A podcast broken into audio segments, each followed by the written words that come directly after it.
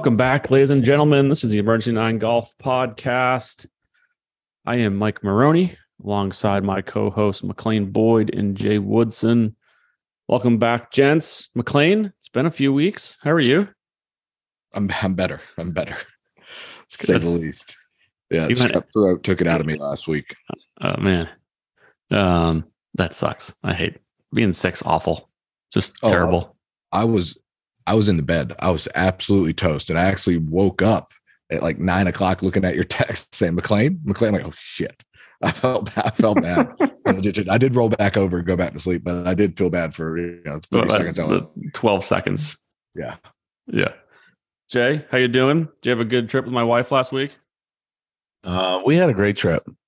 We had a great trip. We we got a lot done for for work purposes. And for the listeners, it was a work trip. Uh, I think we've mentioned on this podcast that uh, Jay and my wife work together, and the Bruins just scored again. Let's go. Um, but yeah, I just kind of threw that in there at the end of last episode, like have fun on your trip with my wife. And people were like, what? What, what was that about? Like you just kind of threw that in there at the end.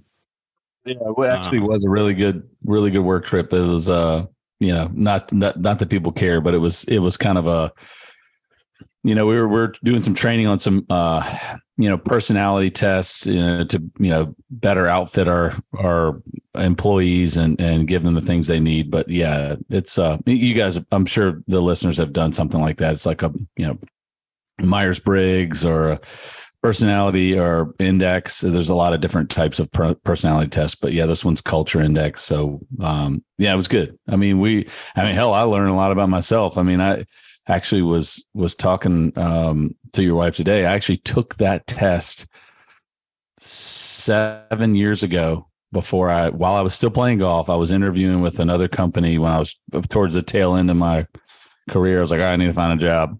And uh, I was in, in re- interviewing with this um, insurance company, and they had me take this culture uh, culture index test. And they say your personality doesn't change after the age of, you know, twelve, thirteen, fourteen, teen, early teenage years. Your personality is pretty much set in stone unless you have some type of, you know, major, major life-changing event. Um So I was, I was, I couldn't, rem- I didn't really think about this. I couldn't remember, but I was talking to my wife and I was like, man, I've taken this before. So I went back through my emails and I did take this test. I took it in twenty sixteen and my, I don't have the exact profile in front of me, but I do remember them talking to me about it. And my, my profile is a little different than what it was mm. uh, or what, what it is now. So I'm like, oh, I guess a life-changing event means that you switch careers and you don't play golf anymore. And then you, you know, move into an office. But um, anyway, but yeah, no, it's, it, it was, it was a good trip. It was kind of cool. I mean, not only for just obviously work purposes, but just, you know, uh, golf in general. Like I've, I've spent so much time with Doctor Rotella and learning about personalities and what works and what doesn't work and how do you train, how do you teach and coach yourself. It was, it's, it's very intriguing. I'm, I'm, I'm definitely into that. And, you know, with, with my students and with myself and with my boys, like, how can I, what's the best way to interact with you to get the most out of you? It's basically what, what the, the system is. And it's sure. uh, pretty cool. Yeah. Pretty yeah. Cool. That, that comes in a lot when you, when you're teaching, you can't teach every student the same. Yeah. They, um, they all learn differently. Um, and knowing their personality, it certainly helps. Like some, some, some people learn, you know, with you just telling them something, they, some people have to have you, you have to get in there and physically put them in the position that you want. Um, some are intrinsic learners, some are extrin, extrin, extrin. No, I'm not saying it right. Extrinsic, extrinsic, intrinsic, intrinsic, and extrinsic. How many viewers have we already lost? Um, like eight of the twelve. Listeners, I should say. Yeah, we heard about me being sick. We've heard personality tests. They're like, man, this podcast is really lacking some depth. Um, yeah, we got what you were, we got you were saying there, Jay. I don't even know if I think you you've got, got I think you've got me confused with the words now. I'm not even sure what's right or wrong. I'm, I do I'm know not even intrinsic. Gonna, I'm not going to commit to one or the other because I don't want to be wrong. So extrinsic. Yeah. But anyway, no, that's validified. Well, on another note, what are you guys drinking tonight? Bourbon. Did you say you were drinking bourbon? I got a little Buffalo Trace. Wow. I did realize that originally I thought that bringing the bottle here, sitting next to me, would save some time, and yeah. it was a good idea. And I will be clear, it does save time. The good idea thing is up for debate. Yeah. On a live, on a live heavy podcast, this could get interesting. God, it's so nice in Mayakoba. Jay, what are you drinking? I got Eagle Rare. Easy. It's good. I could, I mean, if I had fifty bottles of this, I could get rid of all the other shit, sell it, make some money. And I just keep fifty bottles on my bar with all Eagle Rare. I'd be fine. Be super happy. This might be a podcast first. I am also drinking Eagle Rare. Nice. Then you're uh, drinking good shit. Drinking good stuff.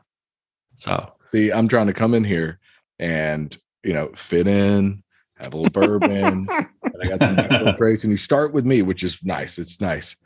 But at the same time, then I get one-upped back to back. I hear you.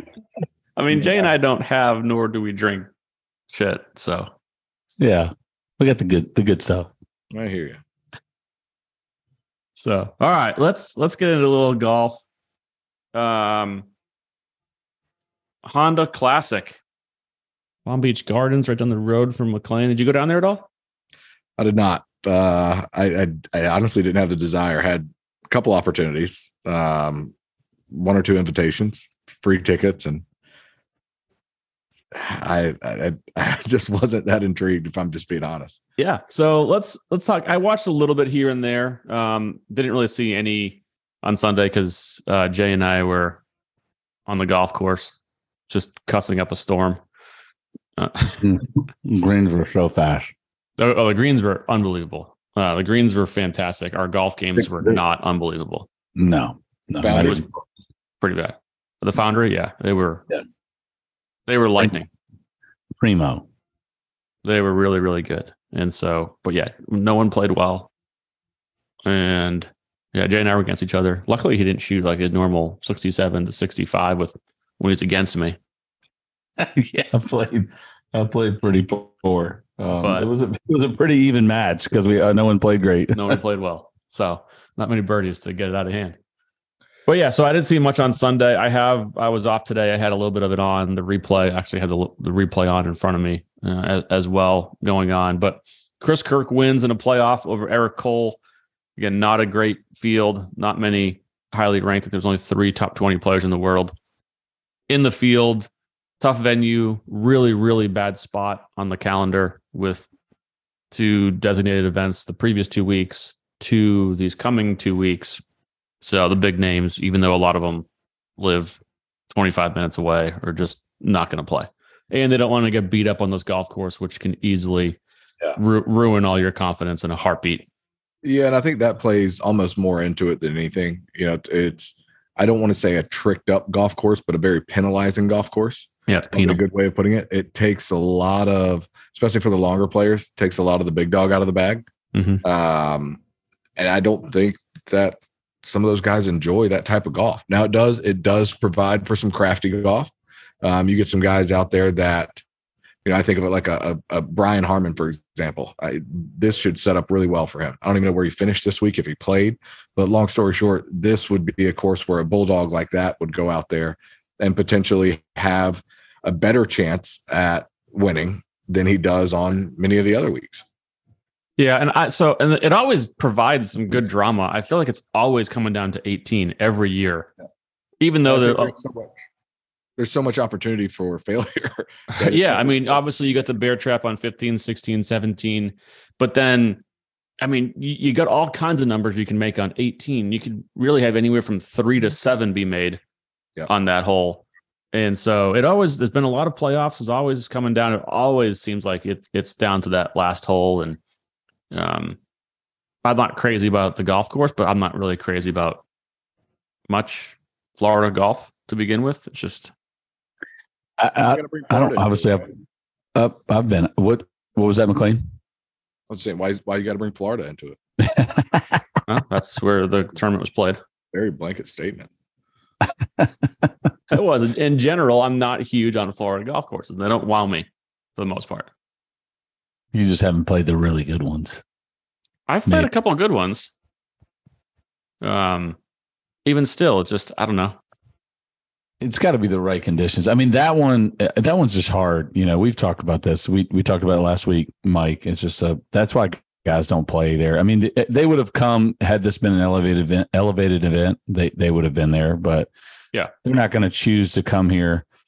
Even the guys who live in the area, they're like, I'm I'm staying at home this week and I'm not playing in it because it's just hard. Like there's so much water, it's so windy, and the greens aren't very good.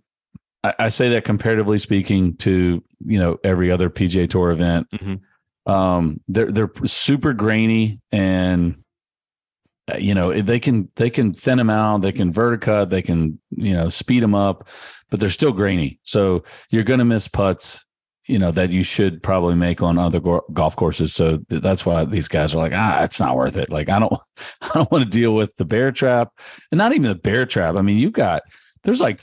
two or three different stretches on the golf course that are impossible, like ten, eleven. Those are awful holes. Um, and then you turn around the front nine, you've got five, six, seven, those, the par three, the par five that's converted to a par four. And then you got a long par uh, seven's a long par three. I mean, these are hard holes. I mean, you got like three different stretches of three, four holes that are like just beat you up, and you're like, I don't, I don't want to do that.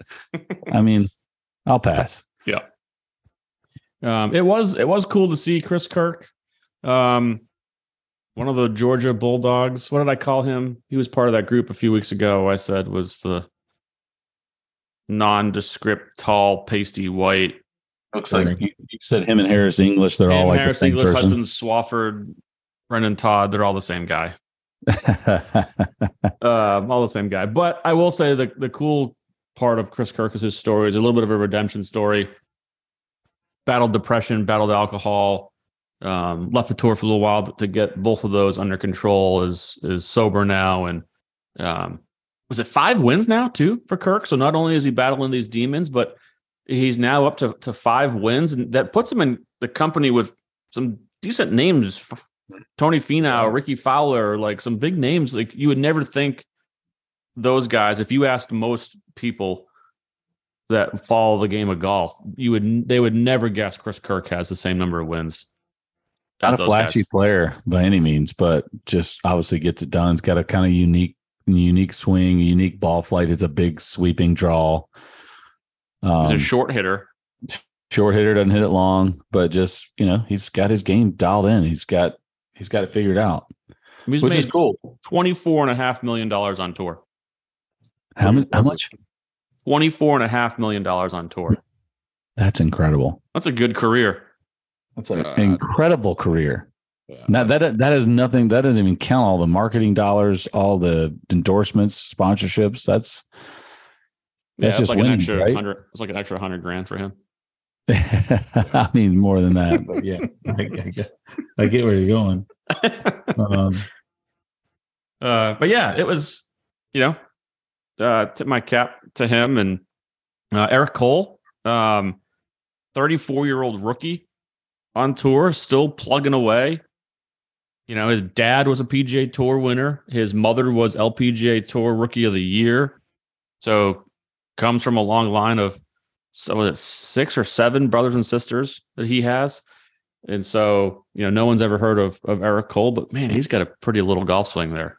He's got a golf yeah, swing. He does. Good. He's got a, he's a tough player, good short game. So Eric plays, and I've, you guys have heard me talk about this tournament in Pittsburgh that I play in every year, the Frank Fuhrer. So Eric has played in this for the last seven years. Same, I think we came in at the same time. So played, played quite a bit of golf with Eric. Um, At, at that event, super nice guy, very quiet, keeps himself. Um, he actually won that event a few years back. Um, and it's a really tough golf course, hosted the U S Open. This is uh, uh, Pittsburgh Field Club in Pennsylvania, Pittsburgh, Pennsylvania. But um, it's hard. It's a hard golf course. So you, you have to you have to really think your way around the golf course. You have to play good golf, uh, tee to green, but you have to have a great short game, great putter. And that's, you know, and that's, that's Eric Cole. I mean, he's not going to wow you with his length off the tee. He does have a, a nice golf swing, but doesn't overly long. Uh, I think he gained nine strokes, strokes gained putting this week, which is really not sustainable. Um, in the, yeah, he in the made everything. He made everything. Um, but that that's his game, you know, that's, that's, that's how he plays. And I, I'm, I mean, it's, it's super cool to see him play well. He's a, he's a very um, low key guy. He, you know, doesn't really try to put himself in the limelight a whole lot, but just does his thing and keeps his head down and plays good golf. And it was fun, fun to watch him um, give it a shot. You know, I, I know he ended up coming up, coming up short there, but um super cool, and he handled it really well. And he even said in an interview, "Is like if you had obviously asked me Wednesday if I would have a chance to go to a playoff to win the Honda, um, I would have been super excited given the circumstances and his current position." So, um, he's in a good spot for the rest of the year. I mean, what do you make, nine hundred thousand? Second yeah, place, like nine hundred and fifteen thousand. So, yeah. And with all those FedEx Cup points, I mean, just some half decent events, and he's pretty much probably going to secure up his card for the year. Yeah. That's awesome. I mean, what more could you ask for? Yeah. I mean, for a guy his first year on the tour at, at his thirty-four, um, what a grinder. mid thirties, yeah. What was what's that, what's that um that mini tour down there in Florida? What's Minor league tour. Yeah. Minor league tour. He yeah, is top top ten career money winner on the minor league golf tour. Yeah. Which is not an accomplishment. You don't want to be on those lists because that means you've been playing in a lot of events there and you want to be playing in bigger events. And so I think I read a stat today where he had fifty-six wins. fifty-six wins. Yeah. That's, that's um, winning a lot of golf tournaments. That's winning a lot of golf tournaments. Kind of, it's hard to translate that immediately to the P G A Tour, but there's a lot to be said about just getting it done that often. Yeah, absolutely. That, that is some incredible experience because, Jay, you and I both know this. There's guys out there that have not won that many times over their entire oh, career. I mean, we we were talking about a good buddy of mine, Patton Kazire, and and before he he got on the P G A Tour, or I'm sorry, the Korn Ferry Tour, and had only won one professional tournament, one, one, and he got through Q School and then was on the Korn Ferry Tour, and then it's like his the lights went off. He was like, all right, I know how to do this now, and he won. You know, three times got the Battlefield uh, promotion, but again, you just never know when it's going to click for guys. But yeah. you know, even for for Eric Cole's situation, fifty-six professional wins, regardless of the the tour or regardless of how many guys were in the field, you learn how to win. Like you know how to handle that stress because it it really is the same. I know that people they they they're gonna. They're going to argue that point. The stage is, is bigger on the P G A Tour, but the feels you get coming the, down the stretch are the, the same. The feeling is the same. Like you can get just as nervous trying to win your club championship on the last couple holes as you would in a P G A tournament. Like you can only get, I mean, you're going to get nervous. So it's like once the nerves hit, like uh, they're there, you know, it doesn't matter. Like yeah. you've, whether you've created these narratives of yourself or it's money or it's, the stature of winning the ch- club championship, holding the trophy, whatever it is, you've created these narratives that are that are making you nervous, and it it's not that it, it's the same, the same feeling. So if you've done it fifty-six times, I don't care what tour it is and how much money, you know how to handle it, or you are you're comfortable uh, with that feeling enough to to get it done. So. It, that I mean, that's certainly why he was able to put himself in that position. I was it didn't it didn't work out, but I mean, he still was right in the mix. I mean, yeah. So he hung I mean, in there. There, there's something to be said for that. The more times you put yourself in that position, the more times you are going to get some feedback in terms of how to react and how to handle it. Uh, okay, I did this today. I lost. What did I do? What I what do I need to do differently the next time in that position? Some people don't get a second shot. Um, and you know, and for those that, that do, they they. they can learn from those experiences. And for him, he said fifty-six opportunities. That doesn't even count the times that he was in the hunt and lost. Um, so fifty-six wins. I mean, there's something to be said for that, regardless of yeah. the stage. So what, what's your takes? I put this, this question in our, our agenda. So really poor field. Most people don't know who most of these guys were, are. Do you like that? Do you, is it a good opportunity for these journeymen, whether it's the, you know, the, the old guys that are forty-five and kind of playing up the string to kind of keep the, the, the juices flowing? Is it good for the young guys, or would you rather it just be an off week you know, we've talked about one of the issues on the P G A Tour is too much golf, too many events. And now I think that's drastically going to change a little bit next year in some form or fashion as far as meaningful events. But what uh, I heard someone say on the on the radio or somewhere that yeah, I should just should have been an off week, just have no tournament. It's um, it, it, that that's a tough thing to say. One, because that particular stop has been a long-term site for the P G A Tour. Uh, I I think they could potentially change the venue and probably get a little bit better participation. But I think at the end of the day, the schedule is always going to be big enough to allow for some events that are going to lack some of the better players. Uh, as a fan, of course, we want to see the top guys dueling it out every week. But I also am a fan of guys having the opportunity to go out there and, you know, get some of that experience, have an opportunity to go out there and, you know, they have an opportunity to win every week, but we both, we all know that, or all three of us know that um, there are tournaments where they have a better chance. The reason the bar, bar, uh, what is it? Uh, the Barbasol, Barbasol, say the Barmuda, but the Barbasol. don't don't hurt that, the Bermuda Championship. That's Jay's event. Jay well, loves that long one. Long story short, the John, can, we have, the, the Barmuda is like they're like the same event. Same. Yeah, the Barbasol and the Bermuda together, validified without question.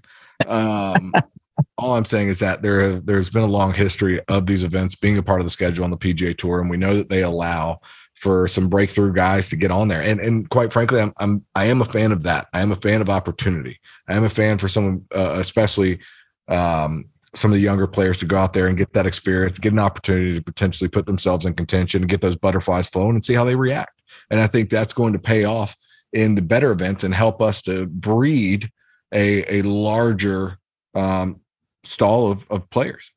So if you would have asked me this question, if I would have asked myself this question last year, I would have said, just get rid of it. Just before the changes that have been made, I just would have said, just get rid of it. We don't need it. There's too many events. Um, now with all these elevated events, I actually say keep it. One, because of what you're saying about the kind of the, the local community, it brings that area a bunch of money. It's been a long, long-standing event. Now Honda is out. They're done. I, there are rumors that, I guess Nicholas said on the air that this event's still happening. He's been told by the P G A Tour that it's still happening. My mother actually read something. She was there. I brought, my, my family was there on Saturday. I was talking to her today. She said she's read on the newspaper that there's rumors in South Florida that they're going to actually announce a new sponsor this week for it. I've heard it's Nissan. Is it really? I've heard. That's a step. That's a step backwards. Sorry for those of you who have Nissans, but well, I I, I heard the uh, quote from the Honda executives that I thought was pretty spot on and and quite frankly pretty funny um, to a certain extent, because they said back in the early eighties when they became the sponsor of this, they were trying to make Honda a household name, and it was like at, at this point I, I think we're good. Yeah, yeah, Honda is without question a household a household name. name. Yeah. Yeah, and so I, I look at it now because I'm I'm not being told by the P G A Tour that this event is the same as the others. I'm okay with it now that they've kind of there's this line drawn in the sand. There's the events that are bigger and better than the Honda Classic. I'm not being fed kind of the same. Oh no, every every win's the same and every tournament's the same. I'm okay with this now being a lesser. I know what I'm getting, right? I know the product that I'm now getting is going to be a lesser product than watching Riviera or Bay Hill this week or or Phoenix, because it's not the elevated status. Now, again, they, they're going to rotate some of these, and maybe at some point it is, and we see all those guys. I think they're going to need to change the venue to do that. But I'm okay with it. I, I want... Down here. What's like, that? It, it, there's so many great venues. Oh, there's so much golf. I mean, but even where that golf course is, you have Old Palm literally across the street. Um, Panther National, the new facility's going in right there next door to it. And there's so many opportunities that I think yeah. you could you could change this venue, keep the history of the tournament intact because of the proximity of other quality properties. And at the end of the day, draw in a couple a, a couple more players. Yeah. And I liked I like some of these stories. I mean, hell, Ryan Gerard. I never heard of him. Monday uh, qualifier finishes fourth. University of North Carolina grad. Monday qualifier finishes solo fourth, makes a boatload of money, gets into the Puerto Rico Open this week. And you, you don't, the, the doors that these events can open for some of the younger guys trying to yeah, make my it point. my point are awesome. So I'm, I'm now for this event versus before I would have said I was just scrap it, get rid of it. I, I all I think it needs, quite frankly, is a venue change. Yeah, could be. Jay, thoughts? Yeah, I mean, I, I agree. I mean, I think I would have said the same thing a year ago because I think we even we even mentioned that on on a podcast that like there's too many events, like the guys can pick and choose. But now since they've since they've made these adjustments to the the the feel or the the not I shouldn't say strength of field, but the the the money that that they're putting into these purses and with these elevated events. Now it's like, okay, we're going to get, you know, you know, sixteen, seventeen, eighteen events where most of the top players are playing together. And then the weeks that they're not, it's going to be a chance for some of these, these other guys to, to make a, make a name for themselves.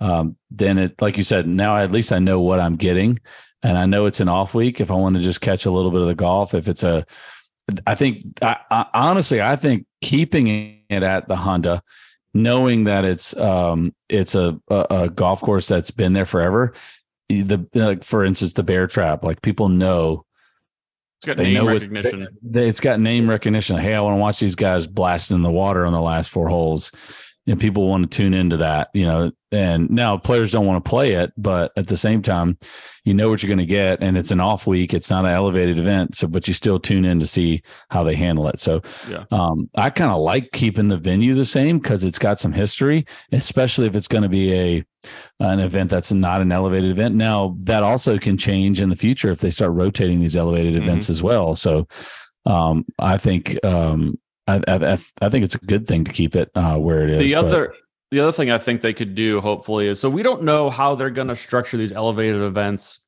next year from, uh, you know, how many players are in the fields and how do you get, how do you qualify for these elevated events? They, ha- they haven't really changed any of that for this year because they're kind of, this is a, a bridge year, transition year to the new schedule next year.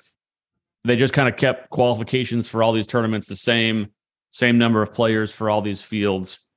It sounds like the elevated events are going to come down in size. They're not going to be as, you know, we're not going to have one hundred forty-four players in, in these elevated events next year.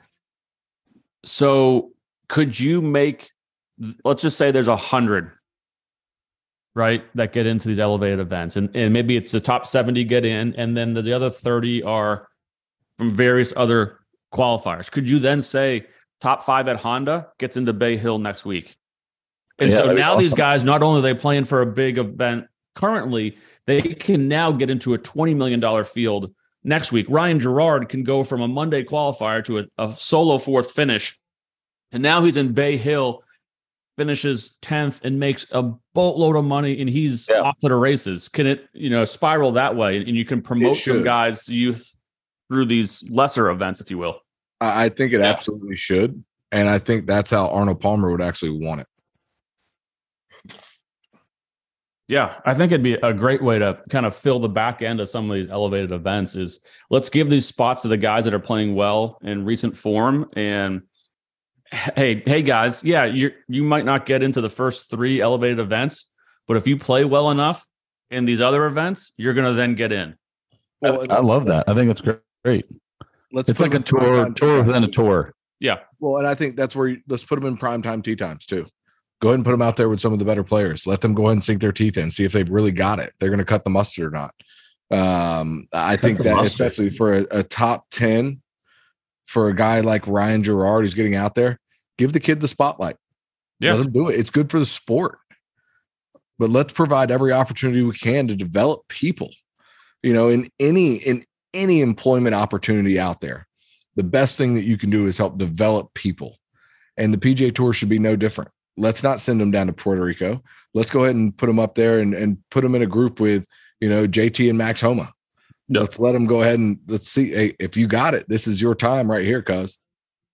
Yeah, I think I think that's a good way to make these lesser events a little bit more interesting. If you are going to tune in on Sunday afternoon and you're watching some quote unquote no names, they could be playing for much bigger things than just that that week for them. And I think that just adds to the drama a little bit, adds to the storylines story that, line. that the T V one hundred percent commentators can use. And um, so, yeah, I uh, I now want the Honda in these kind of events that don't don't draw the big names just to stay on the schedule for a number of number of reasons. So and and they should, you know, they, there's a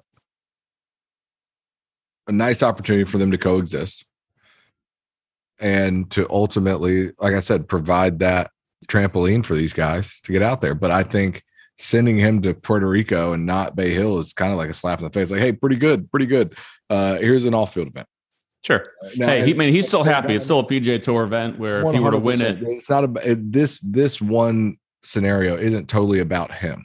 Correct. It's yeah, yeah, yeah. The overall um, effect and the opportunity that the tour has has the ability to provide. But is ultimately, it's not set up that way. I yeah. think, and I'm not trying to throw shade. I just think that there's sure. an opportunity to enhance the storyline, as you mentioned, during Sunday when the guy's in contention. And I think there's an opportunity to really give him the, you know, the, as I said before, the trampoline to go ahead and submit yourself. You know, we're going to put you under the spotlight. You're going to have cameras on you. You're going to be playing with two of the top players in the world. And let's see, you, you you've played well. You got yourself to this point. Are you able to capitalize and stay here? You know, instead of, you know, putting him in the back of the pack, because I guarantee you, we're not going to know the other two guys he's paired with at Puerto Rico. Correct. Yeah, yeah, yeah. Oh, no. No. It'll, it's a glorified uh, Korn Ferry Tour event. Exactly. For, uh, Puerto Rico. So, all right. Are we, do, are we doing this now?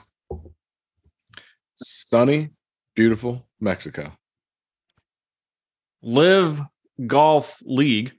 They're calling themselves a league now, not a tour. I'm not sure if you caught that. I don't know if that's a new thing or they did that all last year, but the L I V Golf League Invitational, right? Now it's a tour. Yeah. No, now it's a league. I heard on the telecast that this is the L I V Golf League you're watching. I'm like, what? But anyways, first event of the year at Mayakoba, a venue that everyone knows from the P G A Tour. What, what were your, what were your thoughts? How much did you guys watch? A lot of storylines leading up into it. Um, with L I V that we can get into, some off course stuff. Um, most of L I V is off course stuff. But Look, what, I, what were your thoughts? I will say, I really enjoyed having both the P G A Tour event and the L I V Golf event on at the same time. I did enjoy that. It's more golf for me. It was fun. The thing I really liked more than anything was Charles Howell the third getting the W. He's a really, really good guy. Um, journeyman of journeymen, um, seeing him break through, put some change in his pocket. It was, it was, it was good. It, if there, if you want to try to call it a villainous tour, which to a certain extent you, you could certainly um, say that, this guy's not that. He's not that guy. He's not that guy. No, he's not that guy. He's good for anything that he's involved in. Um, and it was good to see him get a win. I think it was good for L I V, for Charles Howell the third to win. Um, the guy is an absolute stripe show watching him at the golf ball. I think the venue was good. Um, we got to see some good players. The team competition left a little bit to be desired because there wasn't really, you know, that that tight leaderboard there at the end. But overall, you know, I and it's tough. So let me say this, though. It's tough because me as a golf fan to, to the degree that I am, go out of my way to figure out a, a venue to stream it, to, to show it, whatever it is. And it doesn't matter if they're going to put it back on YouTube. I'm going to find a way to watch it. I don't know how that translates to the rest of the world. I heard the ratings on the C W were pretty, pretty bad. Um, uh, and that, and that's where it's tough because for me, where I sit, I'm like, this is great. I, I now have both tournaments on, um, deleting a couple of beers and grilling something on a Sunday afternoon. I normally like to have something on the smoker. Uh, it was, it was great for me. I, I get it at the same time that it wasn't, they're, they're missing something. They're missing something. It, it, it's a good, it's good. I like it. I'm a fan of it, but there is something that I think they do really well in person that they haven't figured out a way to do for the viewers. You know, I think in person, I've heard the experience is fantastic, and you can hear some of the music in the background at times, and you can tell people are having a good time, and and that's awesome. I don't know how that's translating to the viewer that is watching it on a T V, and I think that's probably their biggest biggest hurdle is how do we differentiate ourselves the way we have in so many ways to the end user, because we all know all the money surrounds T V. Contracts, um, a- everything from the entertainment perspective for the worldwide viewer, not the in-person viewer. And as of right now, I think that's their biggest hurdle. Um, I like the competition. I like the golf of it. I like the team aspect of it. I think it offers an additional uh, aspect of drama that we don't normally get week in and week out. And I think there is some merit there. But at the end of the day, um, it does leave, I feel it does leave a little bit to be desired. You know, I don't need to see the W B frog in between commercials. That was the one thing I thought was pretty funny, actually. The difference in the commercials was fantastic. It was absolutely fantastic. Um, Jay, thoughts? Um, Mike, yeah, I mean, I, I, I, I'm going to let you guys go. I got a lot to say, so I'll yeah, let you guys go first. You fucking do. I can see it. I can see it. It, it the the little bit that I watched, it looks like they're really pushing the team, the team thing. The, the, the team is in the forefront. Um, so I do commend them for that. I don't think it's catching on yet. But again, we all know that any type of, you know, new venture, new team, new tour, new league, um, it's going to take time to build up a fan base. So it sounds like, or it appears that they're pushing that ahead of the individual side of things. So, I, I mean, I kind of commend them for sticking to that. And if that's just, if they're going to, if they're going to dig into that and, and, and, and really latch on to that concept, then that's great. You just have to be con- consistent with it and stick with it. Um, and you have to really continue to push the team thing, which it sounds like that's what they want to do. If they're able to do it, um, then that's, I think that's their best bet to be successful, because I think from an individual standpoint, there's only forty-eight players. We all know that they're not getting world ranking points. Um, and we know that the fields aren't as strong just, just for the simple fact that now there, I, I, I will say that there are incredibly great players that are top, top fifty players in the world, but they're not getting world ranking points because of the field size. So I'm not saying that there, it, there's not great players there, but the fact of the matter is there's a forty-eight player or forty-eight player man or forty-eight man field. I shouldn't say man, player field is, it is a whatever, you get it. But there's also, you're competing against a, you know, a tour that's got one hundred fifty-six uh, player field. So, you know, overall the strength, the strength of the field is not going to be as, as good. So they're really pushing for this team thing and trying to get people to latch on. So that, that's what I'm taking, taking from it. Um, uh, they're allowing some different, some different things, a few different little rules here and there, maybe not rules of golf, but rules in terms of how, um, you know, watch the, you watch the sport and how these guys calculate points and, and so forth for their teams. But if they stick with it and they can build some consistency, which they haven't proven up until this point, but if they do, I could see where some, you could get some fan, maybe in five years, if they stick around that long and you've got a fan base that really latches on, um, and we, and, and the viewer understands the tour, I could see where it could, it could work and, and be somewhat competitive. I, I don't know if it'll ever be competitive with the P G A Tour. Um, in a sense that like we've got the D P World Tour. So that's essentially the second best tour in the world. And we all know that if the D P World Tour is on and the P G A Tour is on, depending on the field, we know what we're going to watch. So they've got to really come at it from a different angle to get to increase. Or at least the D P World Tour doesn't have to go against them from a T V window. Normally they're done and over in the morning. Yeah, sure. Sure. Exactly.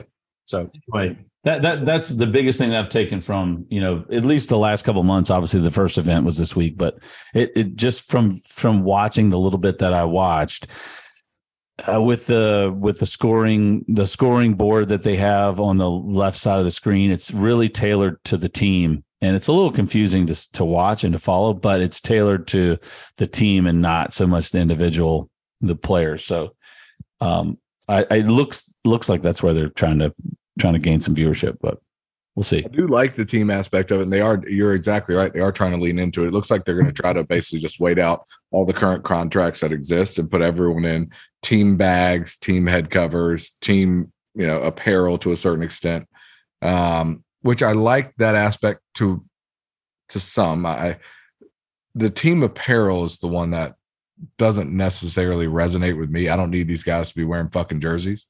Um, they don't all yeah. have to have the same shirt on. I like the bag aspect of it. I like the, you know, the hats and little stuff like that. But I also like the bit of indiv- individual individuality. Man, we're nailing some words You're tonight. Killing it tonight with the, these out, words. It still didn't come out well. I need fucking Rosetta Stone over here. You you got it. Individuality. You you individuality. nailed it. There you go. That golf does offer. You know, I think that's one of the things that does make the sport and does differentiate us from many of the other sports that are out there. You know, most every other sport, you've got some sort of team uniform that they're wearing. Um, and I think that outside of tennis, I think that's one of the unique things about the sport that, you know, I, I kind of enjoy. Um, Beyond that, I, I I like the bags. I like the team aspect. I don't know what that's going to end up evolving into. I think they've made some steps in the right direction. It's obvious that they're just going to try to wait out uh, current contracts of guys that current can't currently comply with their requests based off of contractual ab- obligations. Um, but you know, we'll we'll see where that goes. And it may be something that ends up being great for the sport. We don't know yet.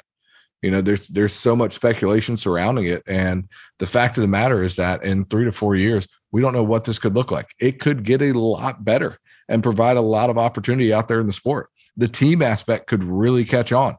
It's obvious that they're trying to create teams that are based somewhat off of nationality to a certain to a certain extent.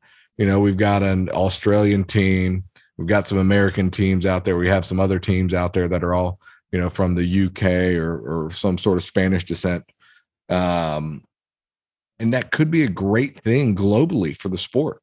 I think overall it takes time to to garner fanhood and, and to garner that, you know, following that they so desire. But at the end of the day, they, they could be onto something. And it, time will tell, ultimately. Oh, man, are you guys trying to filibuster me? Jeez. God. Went on and on there. All right. So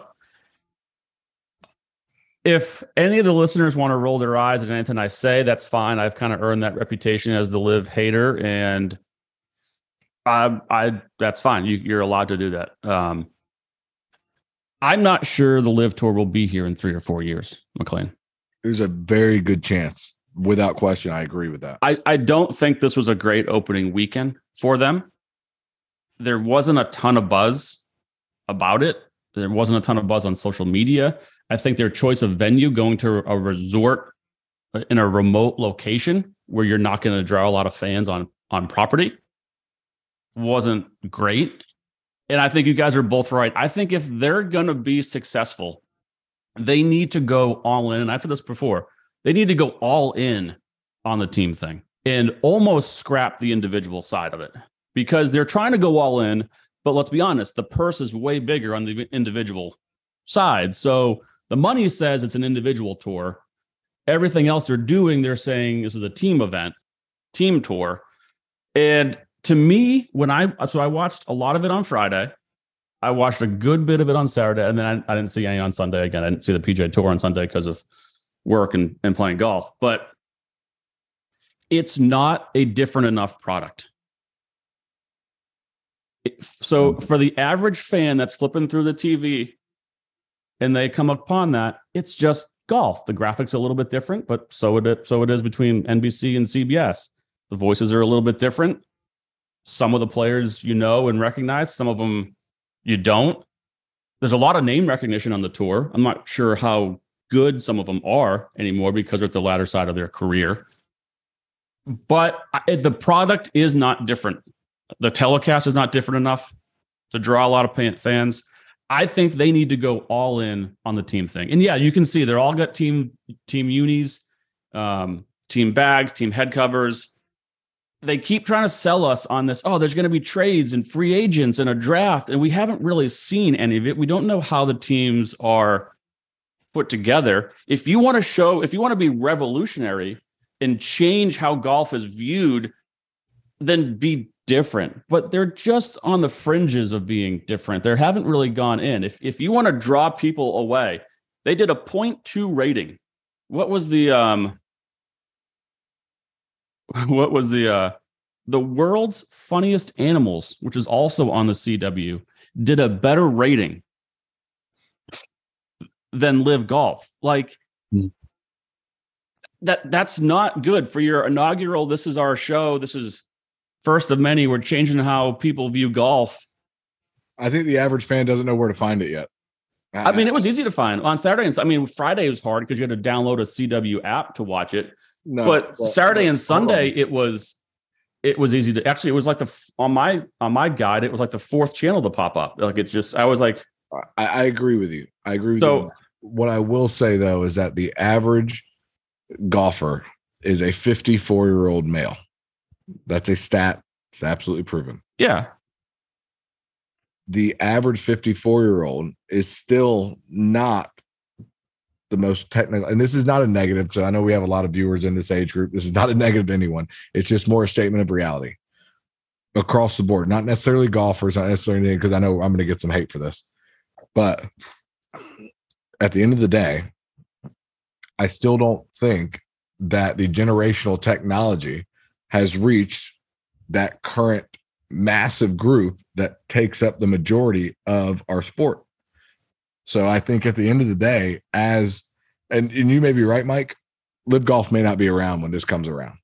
But if you look at people in their forties, thirties, twenties, as you get into a lower age group each time, they view things totally differently than we view things, or or the generation older than us views things, the generation older than them views things.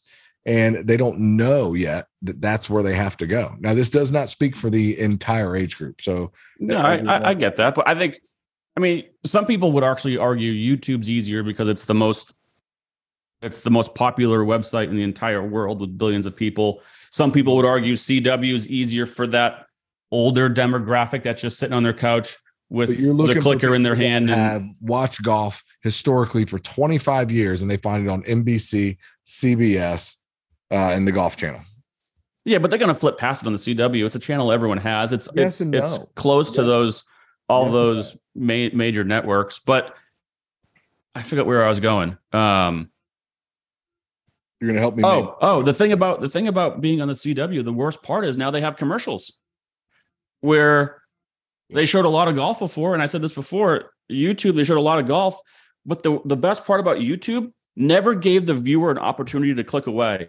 When that goes to commercial, guess what people are doing? They're flipping to another station, and they may yeah, forget to I come agree. back. When it's on YouTube and there's no commercials, that you, you have that viewer. There's not a break for them to go do something else. They're not going to flip the channel to go see what's going on in the basketball game. Um, And so I think I think they lost that as, as the best part of kind of their viewing experience as just someone sitting on their couch, other than that their broadcast team is still god-awful. I forgot how bad they were. They're just terrible. I'm not sure what happened to David Faraday. He's not good anymore. I mean, he was already on the downside of his career, and his shtick was getting a little old to begin with. But Jerry Foltz, I mean... I, he must wear Saudi Arabian underwear. I mean, he is just a complete shill, saying that Greg Norman was the most recognized athlete in the eighties or nineties, which is completely false. Like, I, I, it just, I just get in the same. And Arlo White doesn't know anything about golf. He needs to go back to soccer, you know. And Foltz is just giving me this shit every single time about how great it is and how bad the P G A Tour is, and the official world golf rankings, the evil and obsolete, and um, I, it's just, oh, come on. There, it's just the what that Don. I don't know what the hell his name is. Um, he was he's bad. It's just not good. They do these stupid prepackaged uh, bits when, like, dude, just show golf. Like, don't do the prepackaged bits. They're cheesy. They're cringeworthy. They're Mickey Mouse. Just show golf. Just Who just is show it? Golf? Don, Don who? I'm, I don't. I don't. He's know one of their on course reporters. I, I I'd never heard of the guy before till last summer with Liv. Um, I forget his last name, but he's has no idea what's going on. And so I, I don't know. I just they need they need bigger names. They need to create some buzz. They didn't get bigger names. They were talking a big game in the off season, and you know they got Thomas Peters at the last minute and had to hold up announcing some teams. Uh, because he wanted to, to come over last minute. And so, um, I mean, I, I personally love the Live Tour. That's awesome. Good for you. I, you know why? I don't think he means that, Jay. I, I love the Live Tour for every reason that I've said that I've loved it from the frigging beginning. The, this is created a much better product. Even we, this is faster than I even thought that it would happen. Now we've got the P G A Tour with elevated events. Every other week, we get the best players in the world, or for the most part, playing together, which is the the the main goal. You know, if, if the P G A Tour wants to give let these guys come back after a year ban, which has been there's been talks of that, then that's great. But most of them. Again, I mean, we, we've all agreed that, that there's only maybe a handful, less than a dozen of those guys who really would even compete um, to be a top five, top ten player in the world. Dustin Johnson, Cam Smith, you know, I mean, there's only a few. So if they don't make it, then, I, you know, honestly, I don't really give a shit. I'll be honest with you. I don't care. No, and uh, I'll be the first to do, admit, yes. Do they, I they do I created- want them? Do, do I want Do I want to see something different? Yeah, it'd be cool to have a different tour and, and have a team format. But, um, you know, I think the damage is already done. So whatever the, whatever they set out to do um, for for the for the golf enthusiast and the golf viewer, they did. And, and mission accomplished. So if you want to stick around and you want to keep trying to, you know, get a piece of the pie and, and, and dig into the market share, good luck. Um, you better do something different. And if you do, great, I'll watch it. But if you don't, you, you know, you, the damage is already done. The wheels are already are set in motion. And now we've got a better product than we've ever had in a, since Tiger was in his heyday. So, um, again, that was that was my whole thing. I, I, I was I've, I've always said that, like, I think competition's great. And, and they pushed the P G A Tour to do something different than they've done. And and honestly, I just I really, I don't even know what else to say. I just don't really give a shit. I mean, I know that's not the right answer because we're a golf podcast and we should have an opinion, but I just don't really care that much whether they make it or they don't make it. Cause I feel like, you know, hey, what, what we wanted was the best players playing together, and now we're getting it. And if well, the, if the Live guys want to come back, then they come back. Great. If they don't, they don't. There's only forty-eight of them. And most of them are guys that most people didn't really care to watch anyway, for the most part. I don't want to throw I don't want to throw Cam Smith and Dustin Johnson because those guys were incredible. No, there's some players. Relevant names and on I, there. Absolutely. And I would still like to see those guys play. And we still will get to see them play in majors, which I know is, is another topic that we want to talk about, which I think is the right thing to do for the time being until they work themselves out of it. And if they if they don't play well enough in the majors and they're not getting world ranking points for the live uh, live events, then then you don't qualify. You know? Yeah. So. No, I mean, I, I, I will be happily to admit that this is way faster in, in the, yes, the competition, the existence of Live has, has forced the P G A Tour's hand. And, and fortunately the players have, have, you know, bought in. It was almost really their plan that the, the P G A Tour, you know, adapted. Um, and so, yeah, I, I, I one hundred percent agree that the P G A Tour is better because of Live, but, um, I, I don't like the, again, the product's not that good. I don't like any of the people involved. And so um, most of what they say is just complete, utter bullshit.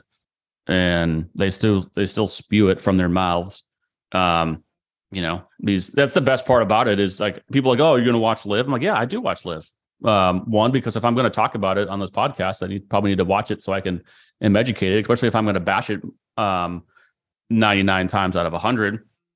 So yeah, I mean, the, the, material, firepower. the material writes itself most of the time, especially when these guys get in front of a microphone. Pat Perez just, you know, oh yeah, I love being here because the P G A Tour is not. Like, dude, a, a year ago, there's all kinds of quotes of you saying how bad the Live Tour is and you don't want to go play for Saudi Arabia and these guys are a bunch of sellouts and hacks. And now you're one of them. You got Sergio yeah. Garcia calling um, maybe the most hypocritical thing I've heard in a long time. Sergio Garcia saying his friendship with Rory McIlroy is over because Rory's an immature child. And Sergio might be the most immature child we've had on the P G A Tour in the last twenty years with his actions. And it's just like... And but that, that's gone both ways. I mean, and again, I'm not trying to defend Sergio, although you guys know that I do like like me some Sergio, but I do like I do like Rory. Um, and Rory can be a little bit of a baby himself. And he's even said the same thing in the exact same tone like that. He's even said that that relationship is uh, is not repairable. It's like it's, it's yeah, done. I agree.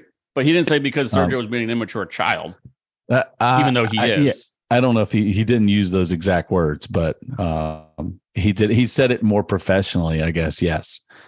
Um, but yeah, I mean, I mean, Sergio yeah. was quoted in a, in a European tour meeting. He stood up and said before LIV got started and he was going, he goes, "This tour is shit. You're all fucked." Like, and, and Rory is the immature one. Rory's not the one spitting in cups and, and lashing at bunkers every time he hits a bad shot and then whining and complaining about like everyone else. Would, I feel like, like Sergio is like your kind of guy. Like, I feel like you would love Sergio because you guys just speak your mind. You say whatever, whatever, whatever the consequence, you just get it off your chest. You just say it. Like, you guys should be like, no, there's different ways. Of, there's different ways of doing it. There's different ways of doing it. He's just a whiny um, little immature bitch. He is. I mean, he always has been. Since the day he got on tour, he's been a whiny little immature bitch, and he still is to this day. And he's forty-something years old. Well, I mean, I again, I wonder if that's a, a, a cultural thing because uh, you know, John Rahm has given put himself in a position to where he's made some comments that people have said the exact same thing. And, and I mean, Rahm speaks his mind, but not as he's not immature. He he he might speak his mind, but Rahm has a little more of a. a He seems a little more educated than Sergio, and he comes at it with a little bit more class. He may say some things that maybe go against the grain, or, or you know, could classify as outspoken. Um, but Sergio's just a whiny little bitch, and he has been forever. Yeah, I mean, I guess you could say that. Um, so sure. Um, I mean, it sounds like some of these guys have been multiple re- reports now that some of these guys are just kind of second guessing their thinking that they don't like the way the tour is run. They don't like how much control the tour has over them and these things that they have to do for this tour. And yep. you know, Brooks Brooks is the one name that's been put out there um, as someone who's who's regretting it and may want to come back to the P G A Tour or find an avenue back at some point. And it sounded like today. Um, I heard another report that a couple other guys have been have been saying some things. I, I meant to write down, I was listening to a podcast, um, the Shotgun Start. They had talked to an agent or a representative of one of the LIV players. And that guy gave him a quote, like, some guys are starting to see what this is all about and aren't aren't loving it. And I'd be curious. So I don't know if you guys saw this. I don't think I put this in the... There was a Twitter thread from kind of this business um, law... sports business and law guy who's been following all the legal proceedings. And I guess, and part of the discovery is they put out, LIV had to give out one of the contracts. It didn't say you know, which player, or if this is just maybe just a generic one of their contracts. But man, remember, I don't know if you guys remember the, the judge in initial ruling said, man, these LIV contracts are pretty restrictive, way more than restrictive than what the P G A Tour rules have put in without place. Giving us really any detail though, just just a blanket statement. Well, that. Now the contract's out and there's yeah.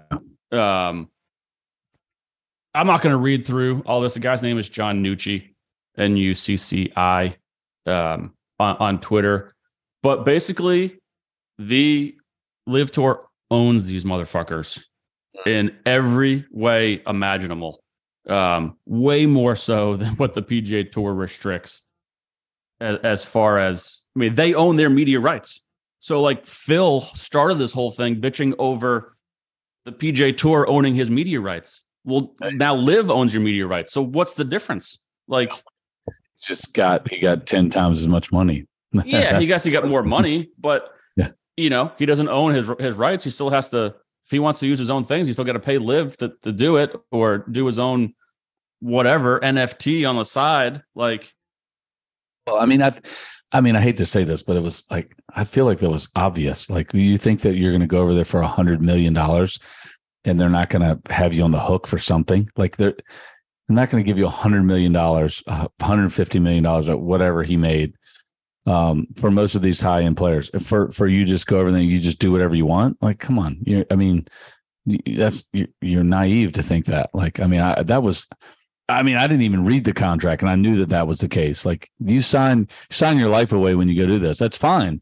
And I, I, I'm, I'm not, I'm not bashing them one, one way or the other. I mean, I, hey, I, I if I had a chance to sign for a hundred million dollar contract to play golf eighteen events a year, I, whatever, you tell me what you want me to do, where do I need to be, where, what live hat do I need to wear? I'll wear a freaking clown suit.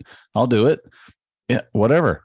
Um, you know, I, I'm not blaming them at all, but you know, like but you it said, it sounds like some of these guys didn't realize, which probably means Norman was giving them the old bait and switch when he was selling them on this thing. And, um, well, then that's their fault. You read the contract. You mean, you, sure. you got yeah. a contract for a reason. You read it. And if it doesn't match up with what you want, then you don't sign it. Yeah. I mean, that's your fault. You know, no, absolutely. I that's think, their fault for, for signing it. Look, uh, shifting focus slightly. I, I think that we will see a lot of these guys back on the P G A Tour. I think that they are in a contract where they may have feel like they've given up some form of control, which is understandably or understandable.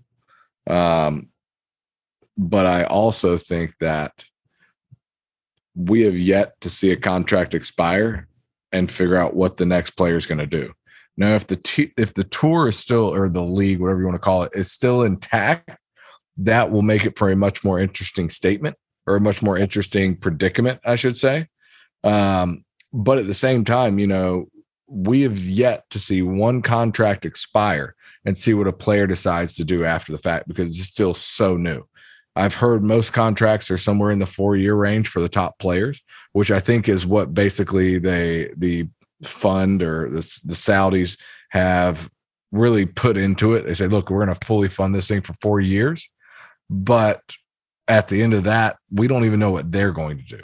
So let's say it does go on in perpetuity. What's the players going to do? You know, we haven't seen that aspect of it yet either. So there's a good chance that we do have some players that decide, all right, yeah, I, I fulfilled my contract.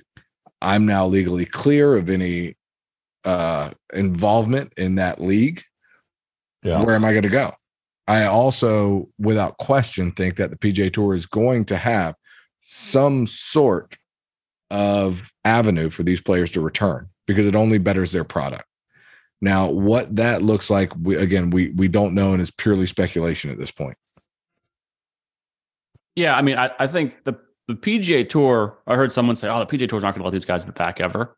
No. I think it was someone at my club. I was like, no, I think they will. They'll make them serve some sort of suspension. Yeah. They might restrict. They might say, hey, even when you do first come back, you, even if you qualify on points, you can't make the tour championship. You know, they yeah. they might say something, penalize them in a financial way. They can't win any money on the P I P, but they it's, want these guys back because they want to oh, say, "Ha ha, we won. Fuck you, Greg sure. Norman." Without question. Sure, it's it's it's to their it's to their benefit to to pull a player. The first guy that does it is like, it's going to be a domino effect. You know, whoever decides to do it. Um, you know, I, I said in the beginning, I was, uh, you know, I was like, you know, D, uh, Dustin Johnson, not Phil. But Dustin was the first high pro- high profile player to say, look, I'm going. Uh, and that's where it all kind of, I think, I think that he was the, the guy who, who set all the wheels in motion. He broke so, down barriers. Yeah. He broke down the barrier to, and I, again, you guys can in twenty, twenty years, fifteen, twenty, twenty-five years, regardless of what happens, I think the P G A, I think P G A Tour, not just P G A Tour, but professional golf is going to be better because of this situation. The Live Tour, Live Tour could be gone by then, but you, we're going to look back and be like, who were, who was the, you know, who who were the the group of guys that were the pioneers to kind of change the way that we looked or viewed uh, professional golf? And I think Dustin Johnson, is silly as it sounds, he's going to be the guy that said, you know what, he was the first high profile, high profile player that said, you know what, I'm going, I'm go- I'm doing it for the money, but I'm, I'm going, I've got everything to lose here, but I'm just going anyway. Um, and he set the wheels in motion. So I think you're going to see the same thing on the back end. Um, depending on, I don't know when that will be. I don't know if it's two years, you know, three years, four years, maybe a year, but you're going to see a big high profile player go back and crawl back with their tail between the legs. I, in my, my guess, it's going to be Brooks Koepka is going to be the first guy that says, hey, I want to do it. I'll sit out for a year. I'll take my suspension. I'll take my, I'll take my fines. Uh, I'm still young enough to where I want to still be relevant. I've got four majors. You know, he's got four majors. He's probably the most decorated player on the on the LIV Golf Tour. He's got the most to lose in terms of a, a total brand and total legacy. And now he's seeing that, like, hey, there's no viewership. I'm losing sponsorship because of this. I'm not in the limelight. I'm not irrelevant. And some of these guys, not some, a lot of these guys are, they're hungry for attention. You don't play professional golf, an individual sport. And and I don't I don't care who you are. I'm the first to admit, you know, I, I that was that was cool. I wasn't like my main goal. I, I love playing golf and I wanted to do it because it's an end product of playing well. Yeah, it, it, but you were like, hey, that's a byproduct of being a professional golfer. You're like, hey, I'm I'm in the mix. Like I'm I'm relevant. Like these guys, they thrive on that. And there's guys that are going to lie to you and say, oh, I don't care about that. Mm-hmm. I just I just like playing good golf, and uh, you know, but that's bullshit. You don't fucking play an individual sport like this, and you don't care about being in, in the mix. If you if you if you tell him if you tell me anything other than that, you're lying. Yeah. If if you if that were the case, you would just do something else. You'd be a you play a team sport. Well, that's also um, why they have so much money, is because people care about it, seeing them and, and watch it, them on it, T V. And exactly, exactly. So I'm not saying that's the main focus. I'm not saying these guys are all like fame hungry and they that that's it. But it, it's a byproduct of of of being really good at some uh, at a at a sport. Like you're yeah. like, hey, wow, I'm I'm doing this myself. Like, you know, people are watching this. That's cool. I want people to watch me. So Brooks Koepka, he can't handle not being in the limelight. Dustin Johnson, I don't know if he really freaking cares. I think he really just wants to do his own thing. So it wouldn't surprise me if he just faded off into the sunset and was, which would never, suck. Which would suck because he's a he's a phenomenal player and he's he's fun to watch. Um, but Brooks Koepka, he needs it. Like he wants it. He has to have it. I mean, based on the the Netflix. Um, Uh, the Netflix documentary, he's so volatile and he and, and he lives and dies by how he plays in every week. So he is, you know, uh, again, I think he's he's totally looking at how people view him, and that's that's how he that's how how he feels about himself. Like how how good did I play? People love watching me. They like watching me. They think I'm great at golf. I'm important. And then when I when I'm not playing well and I'm on the LIV Tour, I suck. These guys, I can't compete with these guys. Um, so, you know, it, it is what it is. I mean, that, that that's a big part of why these guys do what sure. they do. Yeah. So it wouldn't surprise me if he's the first guy to kind of move his way back or try to. Yeah, absolutely. So a couple of the, the real newsworthy items on, on LIV, um, they had a big loss in the courtroom as far as the legal battle against the P G A Tour. The P G A Tour was asking the courts, um, to basically have discovery and then be able to depose the P I F and Yasser Al-Ruman. I, I'm going to pr- mispronounce his name.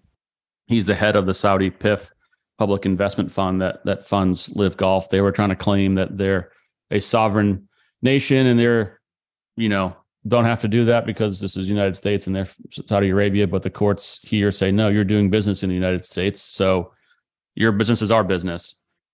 And some legal experts are saying that, you know, they're going to appeal the shit out of this because they don't want any kind of discovery. They don't want the Saudi Arabians' business affairs being put out into a public courtroom in the United States. And they're going to appeal, appeal, appeal. And some legal experts are thinking they're then they're just going to drop it because they do not want these people deposed and have to give up emails and text messages and, um, contracts and all this kind of business stuff. And they said that was a massive blow uh, to LIV Golf and, and, and Saudi Arabia. So curious to see how that goes. Uh, I thought we were supposed to get a legal proceeding um, in Europe as far as the players on, on the D P World Tour in February.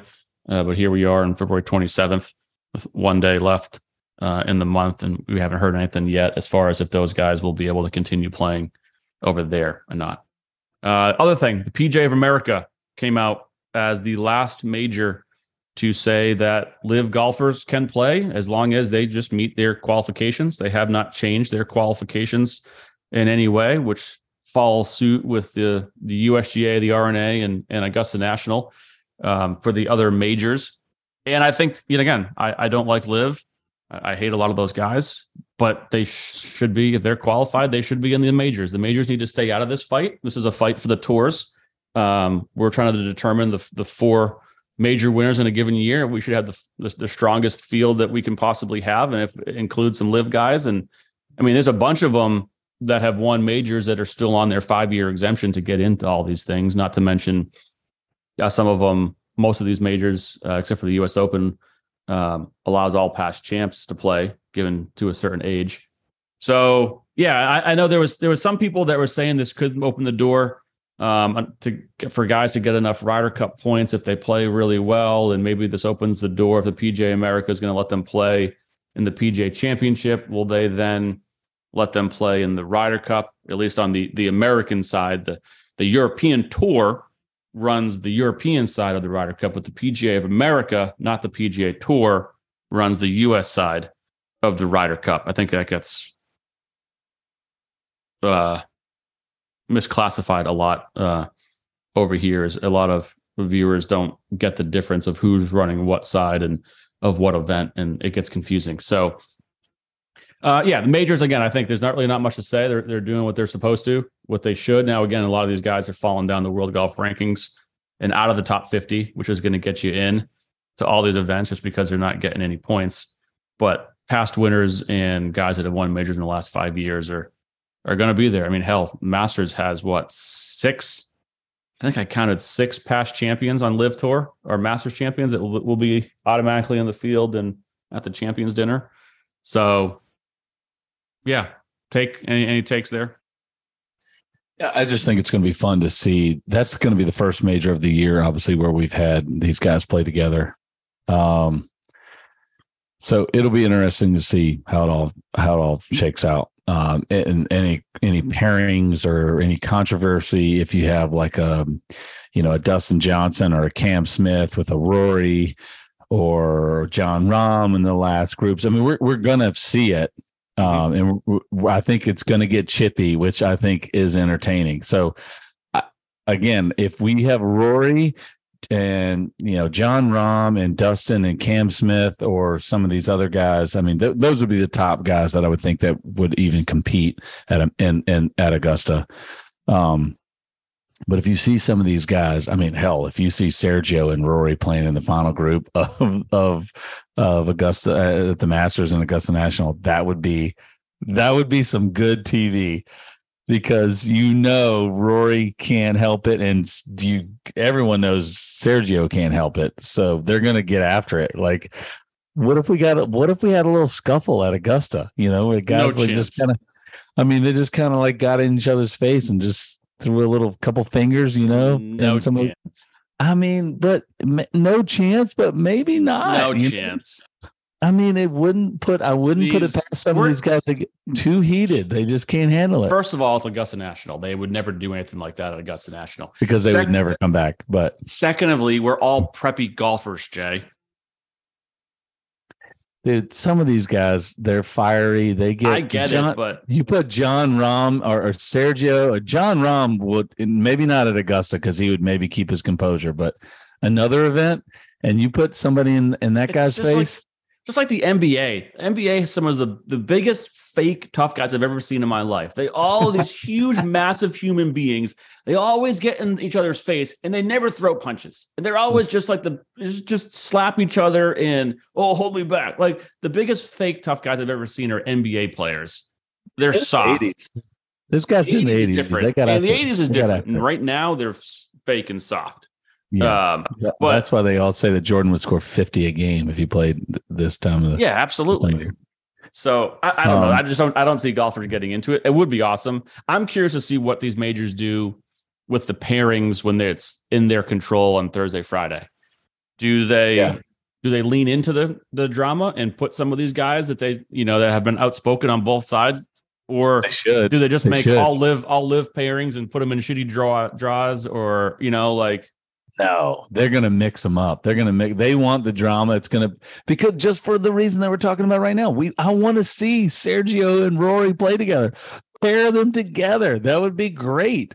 Honestly, if, if they put Rory and uh, Sergio together, Rory wins the Masters and he completes the Grand Slam.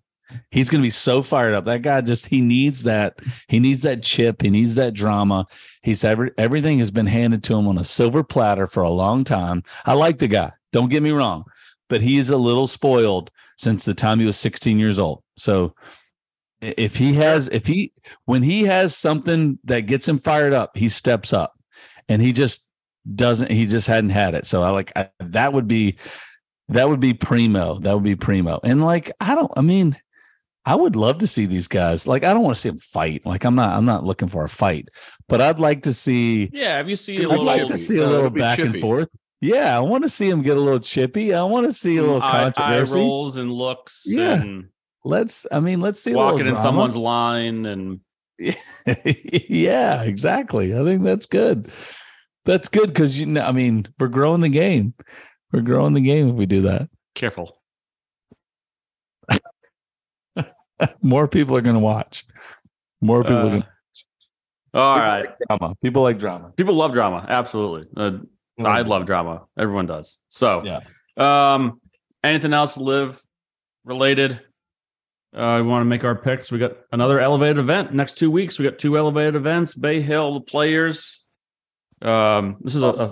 a, a fun time of year. And so we get some, was it forty-four of the top fifty in the world golf rankings this week at the Arnold Palmer Invitational at Bay Hill, obviously a very familiar golf course to anyone who listens to this podcast. So, um, McLean, you didn't make any picks last week. You never got in. You officially come in last place in our DraftKings. You get one point for last week.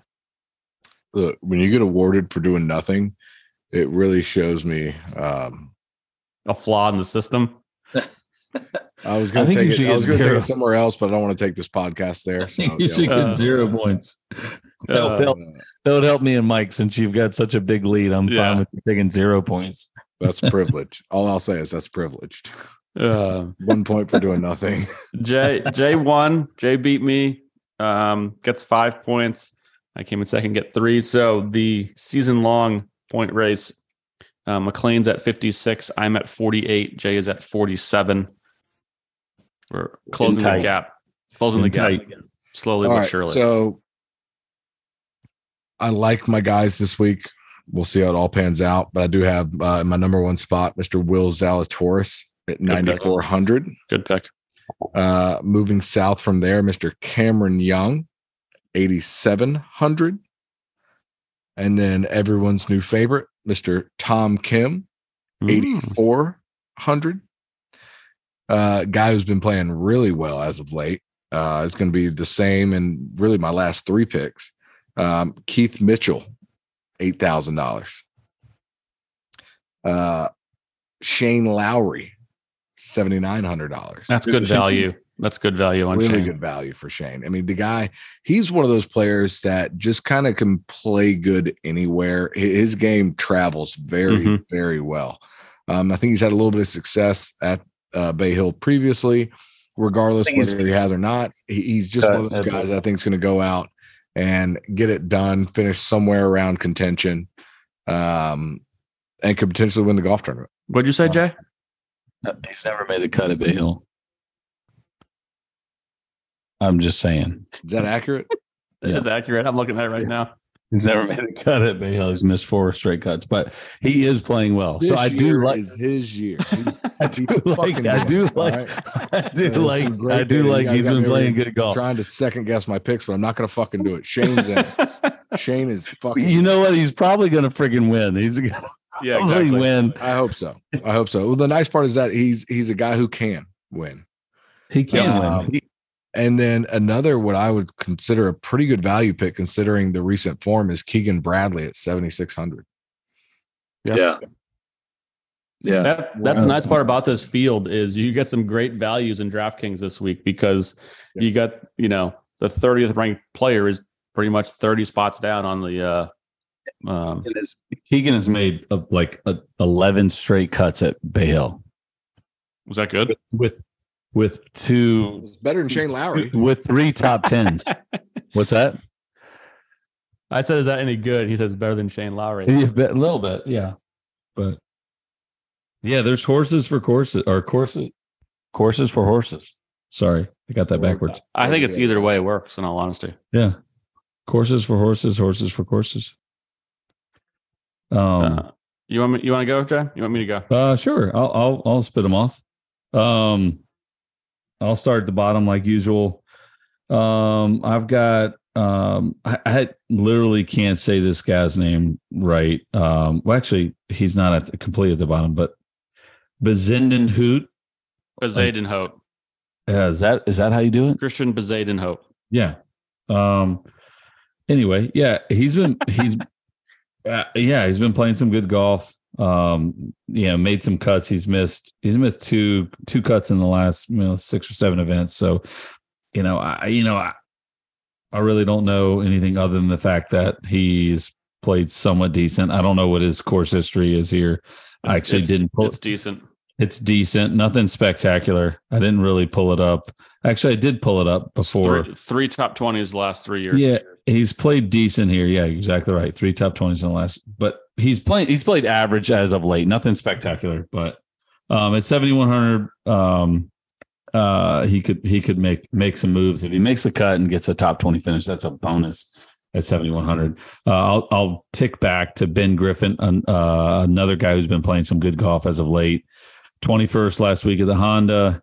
He missed the cut at the A T and T uh, Pebble Beach, but before that, thirty-first, thirty-second, twelfth, twenty-ninth, sixteenth.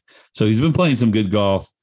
I don't think he he's played in this event before um, uh, on a Palmer, but, but again, playing some solid golf. Again, at that price range, sixty-seven hundred, you just need a guy to make the cut and accumulate some points and just play four rounds.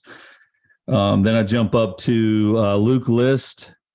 Um, again, a guy who is just an incredible ball striker. He just he's just handled his business. Um, tee to green, not a great putter. We we've all we've all seen those those stats, but his putting stats, his stroke gain, strokes gained, putting stats at Bay Hill are some of his highest of any tour event uh, tour events that he he's played in. So I'm hoping that uh, at that price point, seventy-three hundred, he maximizes the return there. Um, and then I start jumping up to my higher tiered guys. I've got uh, Jason Day at eighty-five hundred. Good pick. Uh, Jason's played this course really well uh, in the past. So, and again, eighty-five hundred bucks. That's that's a, a pretty decent price point, and and he's played well as of late. You know, he's basically been playing like a. I was looking at some stats. He's basically been playing like a top ten player in the world for like the last eight months. He just hasn't just hasn't accumulated enough of the points yet. But you know, top three top tens in a row: Genesis, Phoenix, Farmers. You know, all top ten in the Amex. He finished eighteenth. He did miss the cut at the R S M, the last event in the of the twenty-two wraparound season, and then prior to that. Um, the sixteenth at the Houston, twenty-first at the Mayakoba, the C J Cup eleventh, the Shriners eighth. I mean, he's been playing some really, really good mm-hmm. golf. So I really, I really do like him at at uh, eighty-five hundred.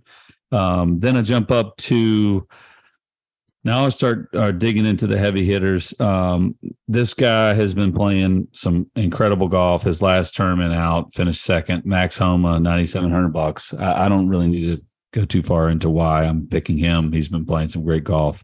So I'll leave it at that. And then last but not least, um, the one player who has gained the most strokes tee to green of any player um, in the last ten years at this event, uh, Mister Rory McIlroy.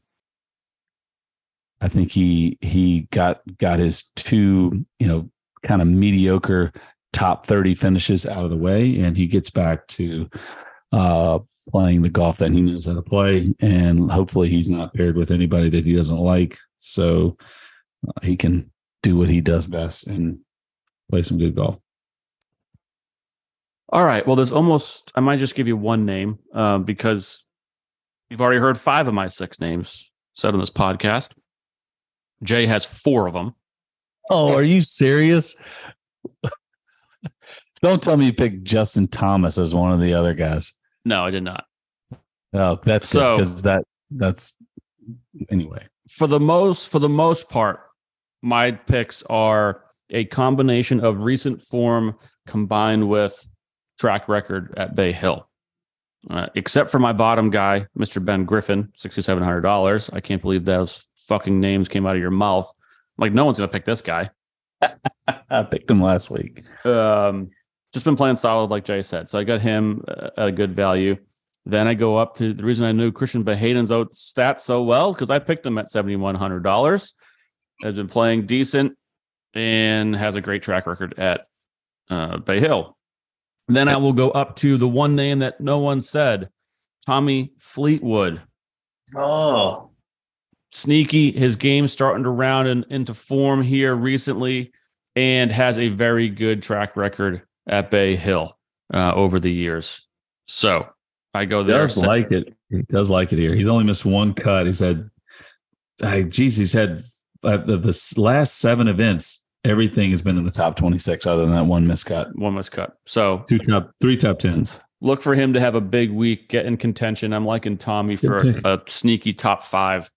Um, Ooh, I like this, that. Good pick. This week. Um, then I go up to who this is. Are you ready for a prediction this week? Who's going to win this event? No one's going to say this name. It's been already picked on this broad on this podcast, but I'm going to pick him to win it. eight thousand dollars, Keith Mitchell. He's been playing good. He's been playing really good. I think he's now starting to believe in his own game and like, hey, I can play with these big boys. Coming off a great um, event with at um, Genesis, top five finish. Hasn't played the best here the last couple of years, but does have um, a fifth and a sixth place finish uh, in twenty twenty and twenty nineteen at Bay Hill. So he has some uh, course history. He has some good things to, to um, kind of go back to in his in his memory bank at, at hitting shots around this golf course. Hasn't changed that much over the years, is playing well back in the Southeast where he's from. So Keith Mitchell is going to win, and he's going to be put his name in there as like, yep, look out. He's coming. He can play with the big boys. Then I go up to Mister Max Homa and Rory McIlroy. You know, I, I like obviously Rahm and Scheffler were just kind of too much money. Really, Scheffler won yeah. last year. Rahm plays well everywhere. He's going gangbusters. Would love to pick him. There's just just too much money um, yeah. to take those guys. But like you said, Rory and Homa um, are playing well. They both play this golf course well. It fits their games. So, um, yeah. So I guess I'm really rooting for Tommy Fleetwood. Maybe I need him to win now to have a shot. I do like the Keith Mitchell pick. I was I was kind of looking at him hard too. Um, I, I think I may uh, this week I may throw a bunch of lineups in because I think I think I hate to say this, but I I, I think that there are, there's a pool of about thirty guys that are going to play well there, and if you ma- if you match them up, I think match you them could, up just you could, right. You could have a good you could have a good week. DraftKings, FanDuel. Or yeah, I mean, I was I was looking look at a guy. I mean, Fitzpatrick. Haven't heard a ton from him um, at this point. Hurt his neck.